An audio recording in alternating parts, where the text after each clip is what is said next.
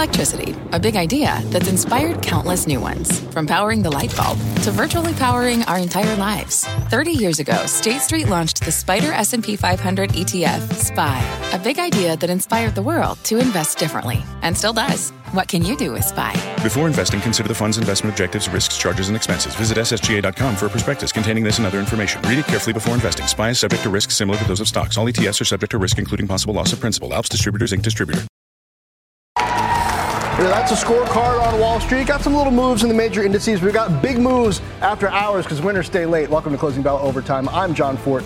Morgan Brennan is off. It's a big day for those with their heads in the cloud. In just a moment, we're going to talk to the CEO of Amazon Web Services, Adam Selipsky, in a first on CNBC interview from the sidelines of Amazon's biggest developer conference of the year in Las Vegas. Plus, the CEO of cloud security provider Zscaler joins us on the back of last night's earnings. That was wild in overtime. The stock was down. Today it was up again, and more cloud related earnings are coming in just moments from the likes of Hewlett Packard Enterprise, CrowdStrike, Intuit, Workday, Splunk, and more. Let's begin, though, with the broader market action. The major averages closing off their highs of the session despite comments from the Fed's Christopher Waller signaling possible rate cuts next year if inflation continues to fall.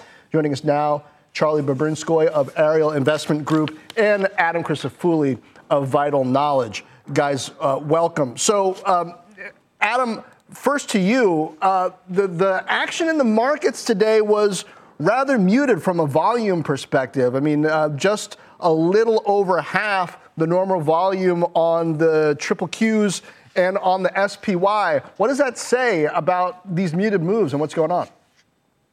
Yeah, so it was an interesting day. You saw a very large move in treasuries off of those Waller remarks, which were quite notable. Not so much because he said anything that's shocking. I think the market is um, already looking for you know a pretty substantial series of rate cuts next year. But it is very important that the Fed is finally starting to shift rhetorically in the direction towards a more neutral policy. And I suspect that the upcoming meeting on December 13th, you're going to see that become kind of formally codified in the Fed language and guidance that they're essentially finished hiking. Um, and now it's a question of how long do they keep rates at the ceiling? Um, and then, you know, what Waller said about cutting rates next year having to do with disinflation and, and making sure the real rate doesn't actually get pushed higher by falling prices. Um, but I think, you know, again, markets are already far ahead of where Waller shifted the Fed to. Um, and now it's a question of, you know, is the Fed going to start pushing back aggressively again about rate cuts that are expected for next year. Um, and I think there's a lot of important economic data we'll get between now and the next meeting, including right. jobs report next Friday, and then the CPI the day before the 13th meeting. And I think investors are just waiting to see clarity on that front. We've already had a very strong move in November, so it's digesting part of that. Um, that's that's at work as well. So I think markets are just kind of waiting to see the next step. Waller today was very important, but again, it's really already the market's already ahead of where he uh, moved to today. So, Charlie, what does that mean for the stocks you love? Value stocks, if you wanted to buy those uh, up until this point, you had to fight the Fed. What now? Well, I think what we're doing is we're taking some of the risk off the table that has put pressure on these value names. There's, there's no doubt that people thought the right thing for the Fed to do was to stop raising rates. But when you listen to the Fed, it seemed like they still thought that maybe they had to raise rates further and slow down an overheated economy. The rest of us didn't know what they were talking about. There was no overheated economy, but it looked like they might do something silly like try to cause a recession, which would have frankly been tough on a lot of value stocks and cyclical stocks. And so now it does look like the chance of them doing something really stupid is down.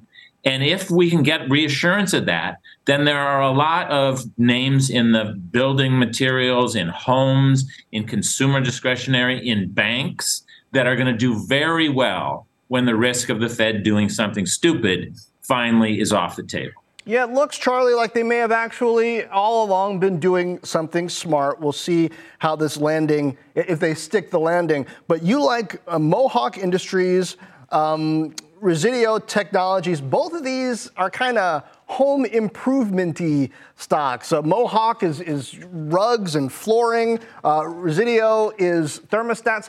Why? When, um, when existing homes aren't moving, inventories are low, you think people are going to spend on that?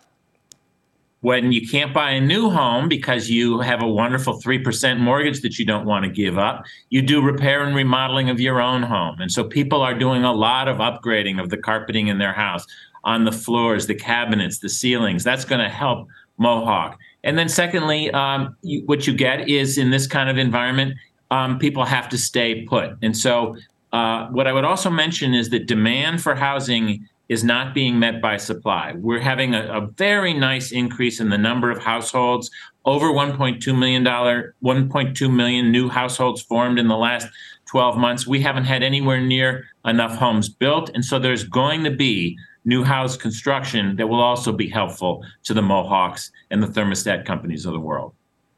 All right, we want to take a pause here. We have some sad news to share. Charlie Munger, Berkshire Hathaway's vice chairman and Warren Buffett's longtime business partner and close friend, has died at the age of 99, just a little more than a month shy of his 100th birthday. Berkshire Hathaway just releasing a statement. Berkshire Hathaway, a few minutes ago, was advised by members of Charlie Munger's family that he peacefully died this morning at a California hospital. Warren Buffett says in the release, quote, Berkshire Hathaway could not have been built to its present status without Charlie's inspiration, wisdom, and participation. Munger was well known for his one liners at the annual Berkshire Hathaway meetings and for packing the house at his own Wesco and then daily journal meetings. A man of deep knowledge, Munger worked as a lawyer before moving into investing. Munger had eight children and countless fans. Charlie Munger was, again, 99 years old uh, Charlie Bobrinskoy, um, Warren Buffett himself, he's a brand name in investing. Charlie Munger clearly was his right hand man. Y- your thoughts? What I should say is what Charlie always said, which is, I have nothing to add. But I will go on more than that and say that he was a really important voice in value investing and in all investing. He was a voice against fads. He was a voice against uh, fraud. He was a voice against um, irrational activity. He was a voice of reason. He was right there with Warren Buffett throughout all of the great Berkshire Hathaway years. A true, true um, master of investing. And by the way, his book, Charlie Almanac's uh, Almanac, Charlie Munger's Almanac, sits right behind my desk, and I would highly recommend uh, a very good book on investing. Thank you for that. And CNBC's Becky Quick is going to join us with more on uh, Charlie Munger in just a moment. Uh, right now, let's get to Steve Kovach with some earnings news. Steve? Yeah, let's go over to HP Enterprise here with a beat on uh, earnings, uh, John. We got 52 cents a share adjusted versus 50 cents uh, estimated. And then uh, basically in line for the revenue, uh, $7.35 billion versus $7.36 billion expected. Um, non GAAP gross margin was a miss, though, 34.8%. Uh, compute revenues also a little light here, um, but some strong uh, beats here out of the AI unit, uh, which was $1.2 billion. Street was looking for $951 million. Uh, we see shares down slightly here, John, in reaction to these numbers. I'll send it back over to you. Thank you. Just about flat. Uh, here's one that's moving. Workday earnings are out. Julia Boorstin has those numbers. Julia. John Workday beating on the top and bottom lines with adjusted earnings per share of $1.53 versus expectations of $1.41. Revenues of 1.87 billion, a hair ahead of the 1.85 billion that was estimated. You see shares are up about 3%. I just want to point out here that the company attributing the momentum to, to the AI innovation at the company, um, noting that the strategy to build AI directly into the core of the products continues to resonate with the customers and is fueled by our platform strategy strategy, data set, and emphasis on being what they call human centric. So, a lot of talk here about the AI capabilities driving that better than expected performance in the quarter. John? All right. Yeah, Julia, thanks. Now let's go back to Steve Kovach again for Intuit earnings. Steve? Yep, and that one is a beat on the top and bottom lines with, uh, let's go over uh, earnings here, 247 a share adjusted versus the $1.98 a share Street was looking for. And revenues, uh, t- uh, slight beat here, 2.98 billion versus the 2.8 $1.88 billion expected. Uh, let's see what we got here. Also, uh, Q2 revenue guidance uh, up 11 to 12 percent. Uh, Street was looking for 11.9 percent, so that's mostly in line there. Um, and then for Q2 EPS, uh, looking at 2.25 to 2. Uh, $2.31. Street was looking for 256. Shares up about half a percent. All right, Steve, thanks. Adam Crisafulli, uh, your sense, I mean, th- these earnings, not huge surprises one way or the other, but Intuit in particular can be a bit of a read on small business spending on technology. Yeah, it'll be interesting to hear kind of what they say on the call. They have obviously a lot of exposure to small business activity, payroll processing, invoicing, et cetera. Um, so they give some real important insight into kind of how that area of the economy is performing. Um, you know, for HP Enterprise, you know, they have two parts of their business. One of them is being displaced or it's being hurt by the AI revolution. The other part is benefiting, and they're kind of, you know, offsetting one another at the moment. So it's hard. Um, you know, they're they're having some revenue struggles that they're managing to offset on, on the cost side. Uh, and then on Workday, you know, we've seen now for a lot of these um, higher growth software names in the last couple of weeks, they're posting pretty healthy results. They're, you know, th- their growth has been strong. A lot of it is share gain. Um, you know, the management teams are acknowledging some macro headwinds in the environment there, but they're managing to to work through that. Um, you know, Zscaler last night was a, was another good example where the company talked about how there are some macro headwinds, but you know the numbers are very strong and they raised guidance for most of the uh, key numbers last night. Uh, and it looks like Workday is a similar story. Okay, uh, we got some more. Keeping Steve Kovach busy. NetApp earnings are out as well.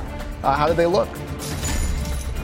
Oh, I actually believe Julia is doing that. All right, all right. I, have got NetApp here. We're, we're tag teaming. NetApp earnings beating on the top and bottom line um, as well. We have adjusted earnings of $1.58 versus $1.39 estimated. Also, revenues coming in a hair ahead of expectations at $1.56 versus, uh, I'm sorry, a, a 1.56 billion versus 1.53 billion that was estimated. And want to get into guidance um, here. The company guiding for third quarter revenues um, between 1.51 and 1.67 1.7 billion. That's um, sort of a, a, hair above the estimate consensus of 1.56 billion. The company also guiding to better than expected earnings um, uh, of 1.64 to 1.7 for in, in I'm sorry, $1.64 to $1.74 in earnings per share versus the $1.53 estimate. So the guidance range for earnings ahead of expectations. We see shares up 8% on the better than expected top and bottom line results as well as much better than expected guidance will mention, I will be speaking with George Kurian, the CEO of NetApp, tomorrow. I'll bring you the relevant uh, comments here on overtime. I promised you Kovach, so we are going to go back to him, but on CrowdStrike, not NetApp. CrowdStrike, yes. Kovach, how does it look? Yeah, it's a beat on the top and bottom lines here for CrowdStrike. 82 cents a share earnings versus 74 cents uh, the street was looking for. And revenues, uh, a good beat here, $786 million versus $777 million looking for. And Q4 revenues, uh, looking at 836 to 840 million expected. Uh, street was looking for 836, so a little above there. You see shares now down a little more than 1%, John.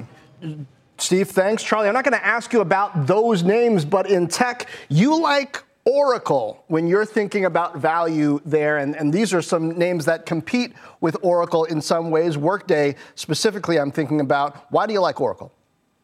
Because if you talk to big companies or even middle sized companies about AI, what they're excited about is mining their own data they think that they can use AI to look at how they've made decisions, how they've put processes in place, and they're going to do that with their own data. And the company that has more software that helps them with that data than anybody else is Oracle. And Oracle is going to be able to bring AI products to companies to help them think intelligently about their own processes. And so we don't think it's reflected in the stock. The stock is up. It's up 40% this year, but not trading at anything like the kinds of multiples that many of these companies with frankly a lot less uh, of established AI technology have. And so AI, Oracle at 19 times earnings, we think is very well positioned. We will keep an eye on that one. Charlie Bobrinskoy, thank you. Adam Crisafulli, thank you as well. Let's get back to CNBC's senior markets commentator Michael Santoli with a look at the current state stocks and bonds. Mike? Yeah, John, both playing with some potentially significant levels here. Take a look at the S&P 500 first here. We've hesitated over the last 5 or 6 trading days just under the July highs, which was intraday about 4,600. You can see there uh, just kind of getting a little bashful as we try to uh, go above the year to date highs. I would say 4,400 ish. A lot of stuff clusters together in that area if we were to get a pullback from this very steep reversal higher that we got starting in late October. So we're not really showing signs of much of a pullback, but 3, 4, 5% would probably be no big deal from here. Take a look at the 10 year Treasury yield because that has actually been showing signs of possibly breaking down here. 434 is this area right there. That was the August high before we really got that launch higher toward 5%. It also happens to coincide with the high from October of last year. And so essentially it would bring you into a new range. It's not quite decisive, even though we're, you know, uh, basically one basis point below that right now. You'd probably want to see some confirmation of that, but it's certainly friendly for stocks. Real quick, on a month to date basis, stocks, long term treasuries, both and also small cap stocks have moved very much in tandem. So you can see that this move lower in le- yields has been coinciding with this final boost we've gotten in those indexes toward the highs for the year, John. So for the more traditional balanced portfolio camp, what does this mean? I mean, you got uh, wind at your back on both sides for the moment because uh, stock and bond prices are both going up in tandem for now. It's recovering the losses to some degree from 2022. So you're not up in the clear, but it's moving in the direction you'd prefer to see. Now, Mike, I got to ask you about Charlie Munger. Um, you know, quite a personality, yeah. quite an investor. What's the legacy?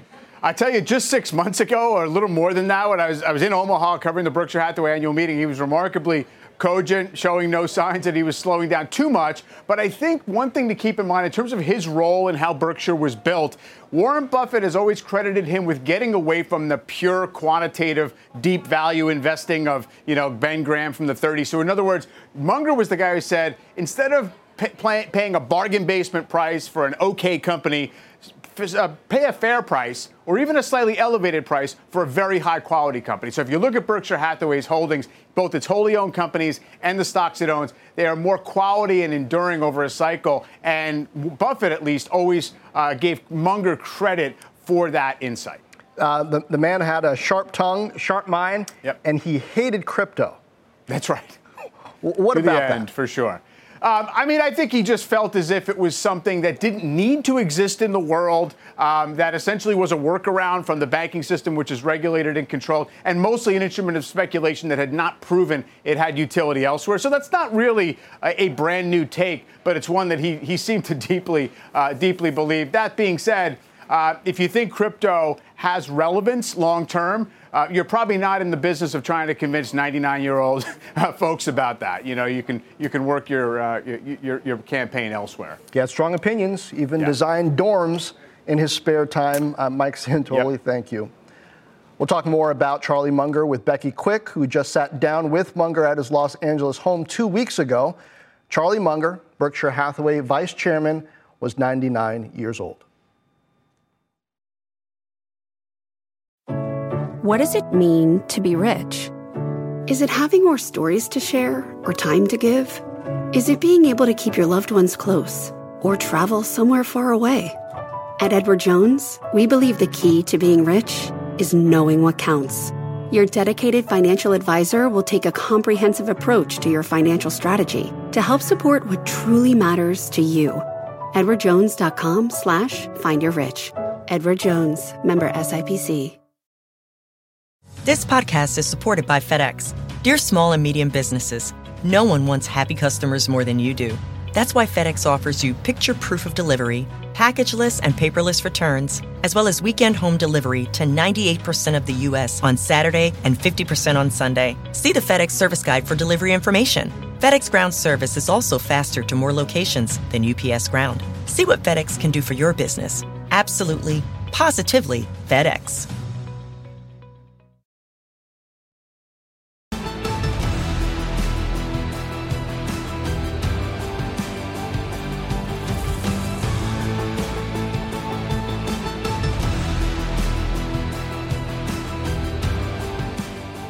Welcome back. Uh, Berkshire Hathaway Vice Chairman Charlie Munger passed away today at the age of 99. Joining us now on the phone is Becky Quick. Becky, you spoke with Charlie Munger and with Warren Buffett so many times. over the years. And when I think about legendary duos in, in any industry, those two names come up. They do. Um, they were partners on so many levels, John. Um, they'd worked together for so many years. Uh, Charlie was a vice chairman at Berkshire Hathaway for 46 years um, and, and was on the board of directors there going back to, I think, about 1982 that alone doesn't describe the impact he had on building Berkshire. I, I think Santoli put it very well. I was listening to what he had to say about this. Um, the idea that Charlie Munger's thinking really influenced Warren Buffett and how he built Berkshire Hathaway from 1962 on. They were friends and collaborators. Um, and while Charlie didn't have an ownership stake at that point, he was very actively involved with kind of uh, extending Warren Buffett's mind and how he thought about investing. Uh, ben Graham was, of course, very interested in value investing, and he was kind of the disciple uh, that, that Warren Buffett learned at his feet how to really be a true investor about those ways. But Charlie Munger took it to the next level. He said to look for uh, great companies at decent prices, not good companies at, at cheap prices. You know, the idea of cigar butts kind of picking things up, that was the earlier version of that. Um, Warren Buffett said a lot of times that buying Berkshire Hathaway itself, the textile mill, was the biggest mistake he ever made. Uh, Charlie Munger kind of told him, don't worry about the textile mill, just look for other good companies, great companies to build around that. And he did. And um, again, 46 years as a vice chairman at Berkshire Hathaway. I think it's fair to say that at the age of 99 and 11 months, 99 years and 11 months, he is somebody who uh, probably the oldest director at an S&P 500 company, um, and clearly somebody who, as Mike said, is so vivacious, so full of life. We saw that six months ago at the annual meeting in Berkshire Hathaway, and, and then I was out in LA two weeks ago, Los Angeles, to sit down with Charlie Munger at his home um, there's a new book that's coming out. It's a, a revision of Poor Charlie's Wit and Wisdom, the Poor Charlie's Almanac, The Wit and Wisdom of Charlie Charles T. Munger. Um, that new updated book is coming out on December 5th, and we sat down for this extended interview to, to put together an hour-long special that we were planning to um, just ahead of his 100th birthday, that again is just about five weeks away. Um, we have a lot of parts of that conversation that we will bring to you. And we're going to bring to some of it to you very shortly. But even two weeks ago, he was in fine form mentally yeah. um, and was able to really kind of go through and uh, talk about his life and things he's learned along the way. Becky, in the world I deal with most often, technology, I guess the best example of buying great companies at decent prices might have been Berkshire Hathaway starting to buy Apple stock in 2016 about nine years after the iPhone came out. So a lot of people already thought it was expensive. It's gone down to be uh, one of the uh, firm's best investments, right? It has. Uh, it's now by far Berkshire Hathaway's largest investment uh, in its entire portfolio. And yeah, they've made quite a bit of money on that investment alone. Um, and you're right, it happened after a big part of the crowds were already there. Now, Warren Buffett and Charlie Munger would both say that they're not really uh, technologists. They tend to steer away from technology stocks, but that was one that they looked at as a consumer stock, um, that they understood the consumer pull for it and the moat that it had built around itself. Um, so yeah, buying buying great companies for decent prices, that's certainly an example of it. Becky Quick, I know we'll be hearing a lot more from you, getting your expertise on Charlie Munger, his life, his legacy. Thank you. Thanks. And now Amazon Web Services kicking off its reInvent conference in Las Vegas today, where they unveiled several AI related products, including a new AI chatbot, two new AWS design chips, and more. Joining me now from Las Vegas to talk about all the new announcements in the first on CNBC interview, AWS CEO Adam Selipsky. Adam, great to have you back on CNBC. I want to talk the bulk of the time about those announcements. So I got to start with AI the elephant in the room and OpenAI. Um, in my conversations with enterprise customers since the blowup of Sam Altman, OpenAI's board last week, what I've heard most is the idea that it was a wake up call to diversify their investment in AI models. Your statement last week said there's not going to be one model provider to rule them all. So after this OpenAI apocalypse, What's the strategy? Well, uh, hi, John. It's great to be with you. And I, I, again, as you said, I think we've been very consistent. We've said since the, uh, the beginning of uh, when we unveiled our AI, uh, generative AI strategy that it was all about what AWS has always been about providing choice, democratizing the technology for customers. And uh, we have been committed since the beginning to providing a choice of a bunch of different leading model providers, including Amazon's own models, but also uh, many other industry leaders like Anthropic and Cohere and Stability and uh, AI21. And we're going to keep on adding to uh, to that list. Uh, Meta's uh, uh, Llama 2 model as well. And there's not going to be one model to rule them all, as you said. There's not going to be one model provider to rule them all. all the customers we're talking to now are, are saying, know, we have to have choice. We have to not only have technology choice, but we have to know that we have choices of who's a dependable business partner, who are we going to want to be in business with long term. And uh, I think that we're just seeing great customer interest be because of the the powerful capabilities we provide, uh, the choice we provide, and the uh, enterprise grade security and privacy that we're providing in Amazon Bedrock and our other generative AI services. So tell me about Q, Q Star, this this AI powered chatbot. How is that going to change the customer experience? Do you expect it to save people money? Because there have been a lot of questions from customers about am I running all the workloads in the optimal places? Well, I think in the past year or year and a half, obviously, you know, many, many of us have uh, been uh, using or experimenting with these uh, generative AI uh, based chatbots, and uh, they're they're they're great for consumers, and they're not perfect yet, but they'll continue to evolve rapidly. But so many of them just don't don't work at work. Um, they haven't been secure enough. They haven't been private enough. There's been the the specter of of your data leaking out into the internet. Um, maybe accessing databases that you as an employee don't have access to. And so Amazon Q is a, a generative AI powered assistant, which is tailored for your business. So First, it works really well on AWS. And if you've got any AWS questions or want to develop features on AWS or configure code on AWS, it, it's trained on 17 years of AWS data and does a great job for both developers and IT professionals in working in AWS. Okay. But Q is also your business expert. And we've uh, built connectors to over 40 enterprise systems from Salesforce to Microsoft 365 to uh, Zendesk to ServiceNow and uh, many, many others. And uh, Amazon Q is going to uh, be able to, to access, when you tell it to, access those systems within your company and help employees of all kinds, from HR to legal to product managers to designers to uh, manufacturing and oper- operations, everybody, you know, be more effective, be more efficient, be able to find data, be able to draw conclusions and take action faster. And so we're really excited about uh, Amazon Q really, I think, helping to reinvent the future of work. It's an incredibly exciting announcement. And let's talk now about the chips that you announced today Trainium 2, Graviton 4. I was just with uh, Satya Nadella at Microsoft a few days ago.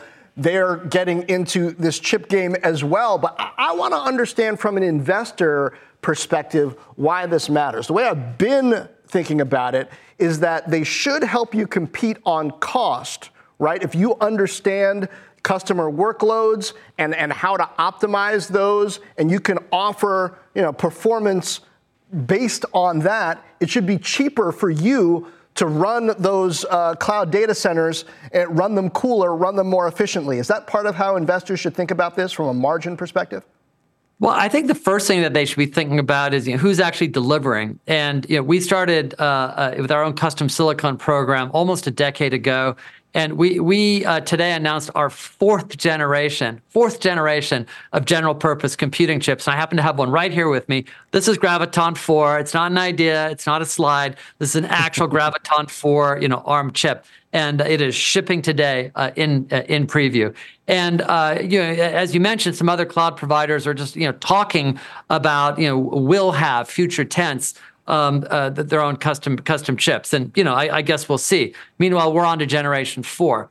Uh, and then in, in the AI specific space, uh, we announced our second generation of training specific tri- chip, Trainium 2, uh, which is going to uh, be up to four times faster than the first generation of Trainium. And we're, we're really excited about uh, that coming next year.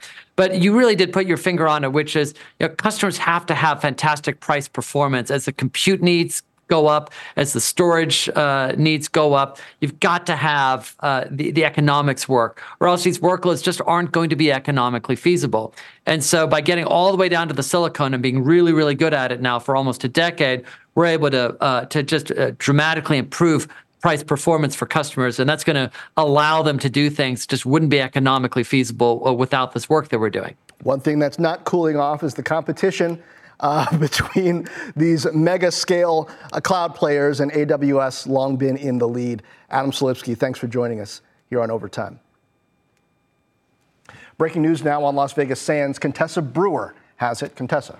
Jon Las Vegas Sands majority shareholder is selling $2 billion worth of shares. Dr. Miriam Adelson and the family own 56% of the casino company, shares they inherited when founder, CEO, and chairman Sheldon Adelson died in 2021. It represents roughly 10% of their stock and a little more than 5% of the overall company shares. Now, the typical procedure is for the shareholder to use a brokerage to place the shares, in this case, Goldman Sachs and B of A. Sand says it will buy $250 million worth of those shares. Its board authorized $2 billion for repurchases through 2025. The company had announced that in its third quarter earnings release.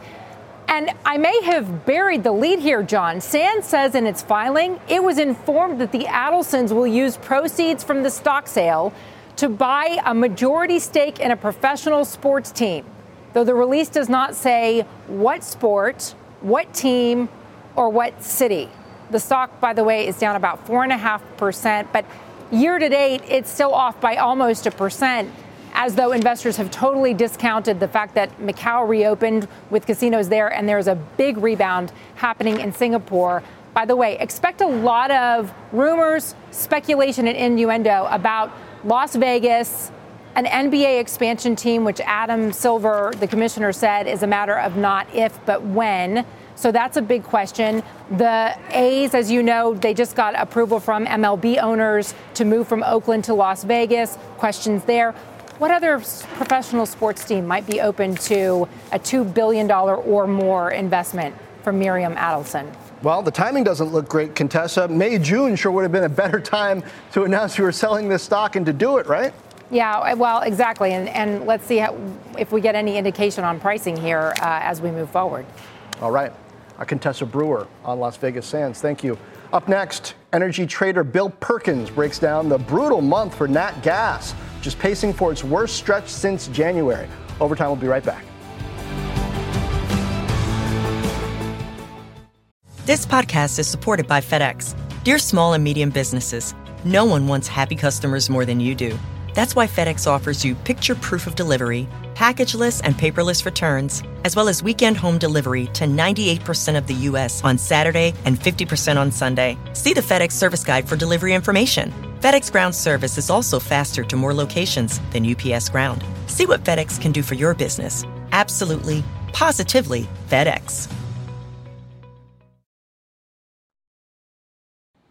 We have a news alert on Jabil, the high end uh, contract manufacturer, 100 plants in 30 countries, about a quarter million employees. Steve Kovach has details. Steve? And an Apple supplier as well, Jon. They are slashing their guidance for Q1 and Q2 well below uh, what the street was expecting. Um, let me just give you here for Q1 now expecting revenues between 8.3 billion and 8.4 billion. Street has them at 8.7 billion for that quarter, and for Q2 adjusting to 7 billion rev- in revenue to 7.6 billion. Street has them at 8.1 billion. They're blaming uh, softening demand for their products and uh, short-term inventory correction. Jon, you see shares down about 8.5%. They're down as much as 11% when this first uh, came out, Jon. From a manufacturer of that size, quite a signal. Steve Kovach, thank you. That stock down uh, a little more than 9% at the moment after hours. Natural gas falling nearly 25% so far this month, on track for the worst month since January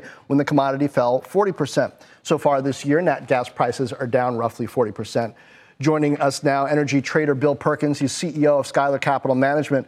Bill, it's getting colder outside. Is that going to change the equation here?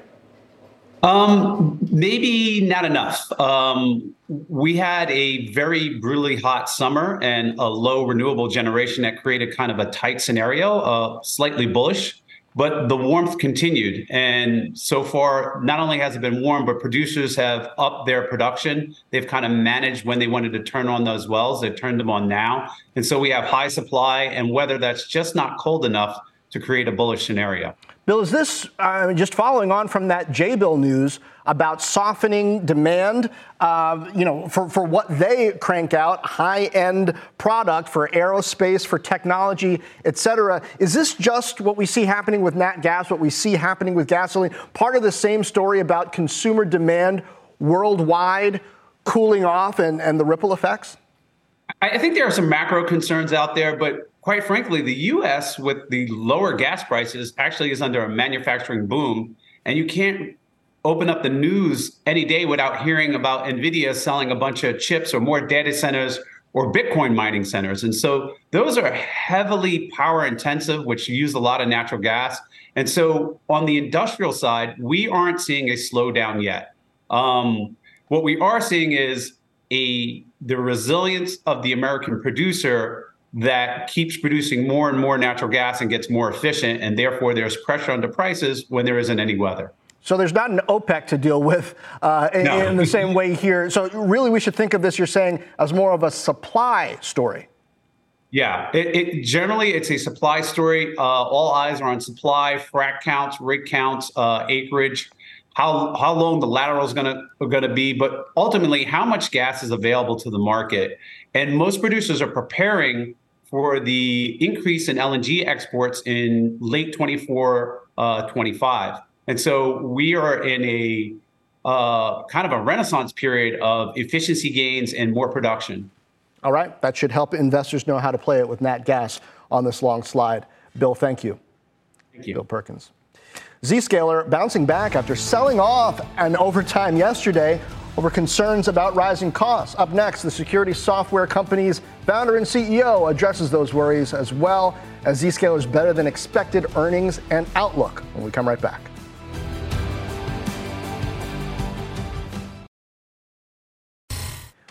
Welcome back to Cloud Week on Overtime. Zscaler making a big comeback in today's session after initially being down 6 plus percent in reaction to uh, the quarter's earnings, really the billings guidance. Bears focused on uh, the fact that that guidance didn't change despite the beat, but there was plenty to like for the Bulls. Strong beat, raise on both lines. Joining us now is Zscaler's chairman and CEO, Jay Chaudhry.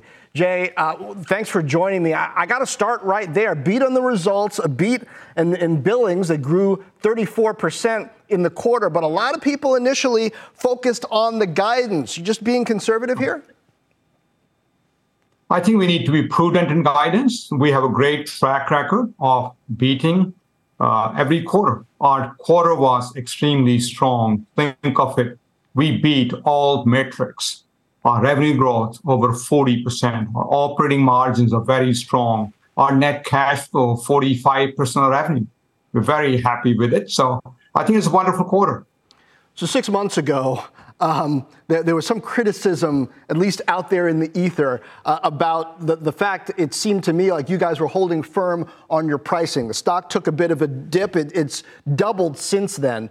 What's been the environment pricing wise for your product? I've heard from uh, CTOs saying, yeah, you know, it, it costs me, but I've got to buy it. Yeah, so we we are a mission critical service. We must work. So the service is critical. We have a premium service. We like to say we charge non-premium price for premium service. The biggest thing that CIOs look for when they buy Zscaler, what is my ROI? The best thing we do is we replace a lot of point products. There's tangible, tangible savings our customer get. That's why customer buy us. That's why over 40% of Fortune 500 companies are our customers. We have over 468 customers that pay us a million dollar or more. But the amount of money we're saving, the kind of cyber security protection we are providing us is invaluable. You, the, the platform approach that you take, and I also got to mention CrowdStrike, which is also in the space with you, is out with earnings today, um, seems to have done decently well. But the, the platform approach and that getting rid of point solutions, how important is that in this economy where we're hearing about demand slowing down overall. We just got that warning, that adjustment from Jabil. Yeah, macro is tight, but CIOs are looking for two things. One, I must have top notch cyber protection. Number two, if along with that you can give me cost saving, cost reduction, the two together become wonderful. And we're able to provide both of them. Look at how many software or SaaS companies can actually do solid cost reduction. Not very many. We removed the whole range of firewalls, VPNs, data protection products, and the like. It becomes a lot simpler. In fact, I like to say complexity is the enemy of security. Complexity is the enemy of resilience. We provide both. That's what's driving our growth. Jay, tell me, as we head into 2024, how is the threat profile out there changing? We've talked a lot about ransomware. We talked about AI emerging as a tool for bad actors to more easily put attacks out there. What are you picking up there at Zscaler? Yeah, you know, threat has been an issue for a while, but the two factors that are fundamentally changing it significantly. One, some of the attacks you saw on gaming industry that raised the profile quite a bit. Along with that, SEC comes along and says you must do reporting within four days. And then SEC goes and sues SolarWinds as well as the CISO personally. Those things have made things really, really kind of saying cyber, they need to look at it carefully. They can't just say, I got so many firewalls and VPNs deployed, I'm safe. On top of that, AI ML is making it much easier for bad guys to find vulnerabilities to attack customers. So we need to fight with AI with AI. Zscaler is doing a lot of work, and to do so, one of the most important things Zscaler has is logs. We are the switchboard that provides communication between users and applications. And those logs are precious because those logs tell us what bad guys are trying to do, what steps they're taking. And by doing so, by applying AIML, uh, my personal mission is to really predict a breach and help my customer take care of it before it happens. And it's the logs, it's the position where we sit, allows Zscaler to do it better than any other security vendor. All right. The stock's about doubled year to date. Jay, thanks for joining us here on Overtime. Jay Chaudhry. Sean, appreciate the opportunity. Now, could Fed rate, cuts be on the horizon? Well, former Fed Vice Chairman Roger Ferguson is going to weigh in when Overtime returns.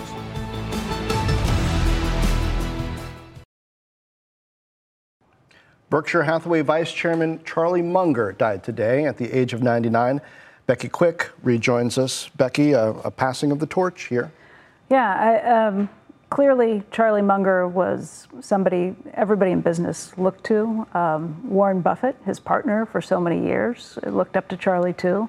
Um, Charlie was somebody who had a very philosophical view of life. He looked at things in buckets. He had systems for how he adjusted and, and looked at things, and he was really a Renaissance man, somebody who had learned from lots of different um, areas of, of intellectual study, everything from physics and mathematics to sociology, uh, psychology. Um, he took time and spent a lot of time in all of these things, architecture too.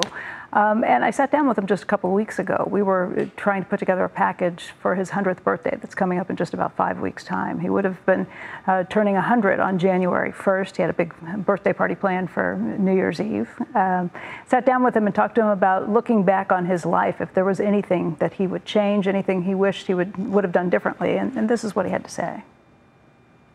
Is there anything left on your bucket list, anything you'd like to do?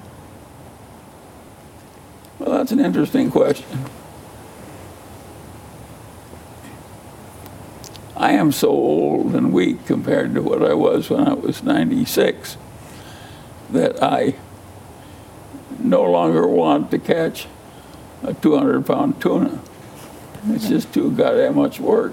to get it in takes too much physical strength. So I don't know why I would have paid any amount to catch a 200 pound tuna when I was younger I never caught one.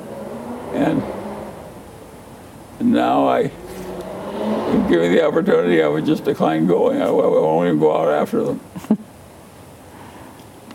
there are things you give up with time. Yeah. you're pretty active. You've got a busy social schedule. You're on Zoom. You have breakfasts and lunch. Well, I like it that way. Yeah. That's my idea of a proper old age for me. And I didn't plan it. It just happened. And and when it happened, I welcomed it. I I am very good at recognizing unfair advantages.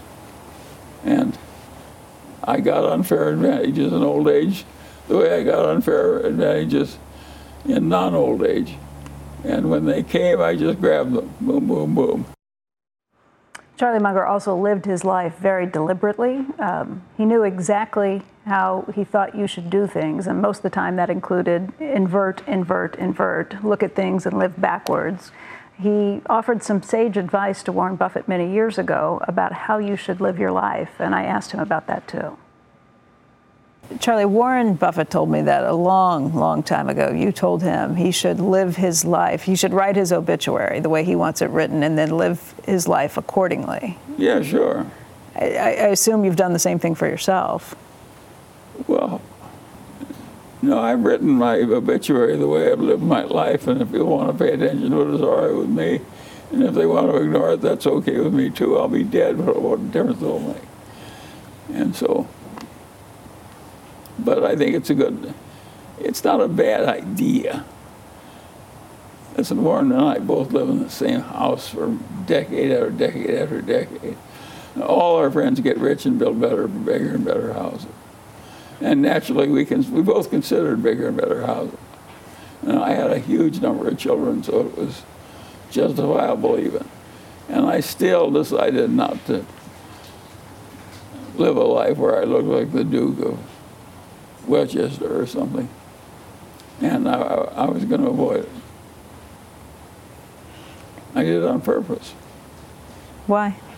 I didn't think it would be good for the children. That it would spoil them? Yeah, it, it's. Go in a rich family, you think your duty is to use the wealth to live grandly. That's what everybody's doing with the money. You will learn from the people that are doing it. Is the the plan for your life, the obituary you would write in your 30s, the same you would write today? Sure. I, I basically believe in the, in the soldier on system. Mm-hmm. Lots of hardship will come, and and you're you gotta handle it well by soldiering through. And lots of a few rare opportunities will come. You got to learn how to recognize them when they come, and not make too minor a trip to the pie counter when the opportunity is available. And those are simple lessons. And Soldier On, he did. Uh, he was talking about making trips to the pie counter. That was a reference to making sure you took opportunities when you knew you had a sure thing. He said he did, and Warren Buffett did too. And that's how they built Berkshire Hathaway uh, by making those targeted opportunities, knowing when you get the trip to the pie bar and loading up when you do. Mm. Becky, I, you're, a journalist, so I know there's remove here, but at the same time, when you spend the amount of time with someone that you spent with Charlie Munger and with Warren Buffett, um, it's tough. Uh, but you know and knew him so well. We talk a lot about how right people were when they reach this kind of stuff, what they were right about. But how did Charlie Munger respond, react to being wrong about things? Um, first of all, yes, Charlie was my friend. Um, known him for a very long time and respected him enormously. Um, I think Charlie recognized and is quick to admit when he's wrong. I don't think he often thinks he's wrong. he even said to me at the time, a couple of weeks ago when we were there, he said, uh, look, people think I'm too opinionated sometimes. That maybe I, I, I, come away with my own thoughts on things, and he did. But he came to those opinions through deep study um, and, and, deep thought. And again, these this system of processes for how he thought about things. Um, but I, I, think he had no problem admitting when he made a mistake and when, when that became obvious too.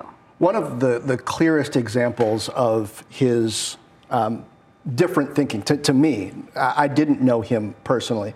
Was this dorm design. You mentioned his interest in, in, architecture. It makes sense to me, but to a lot of people on paper, you know, the idea that people would live in these dorms without windows, but then, you know, really socialize in big, well lit uh, common areas. There was a bit of an uproar over that, but he stuck to his guns. He did. He was willing to make a gift of a lot of money. I think it was over $100 million that he was willing to donate to the school in California if they would take and use it to build student housing using his own designs. He, he was an architect. He, he, designed the house that, that we did that interview in 70 years ago, lived in that house for 70 years, designed it himself, uh, and he had these thoughts about it. In fact, he did one at the University of Michigan, which also has no windows, and they accepted it. So it was built there. His thought process on this, and I, I did talk to him about this at, at one point a few years ago.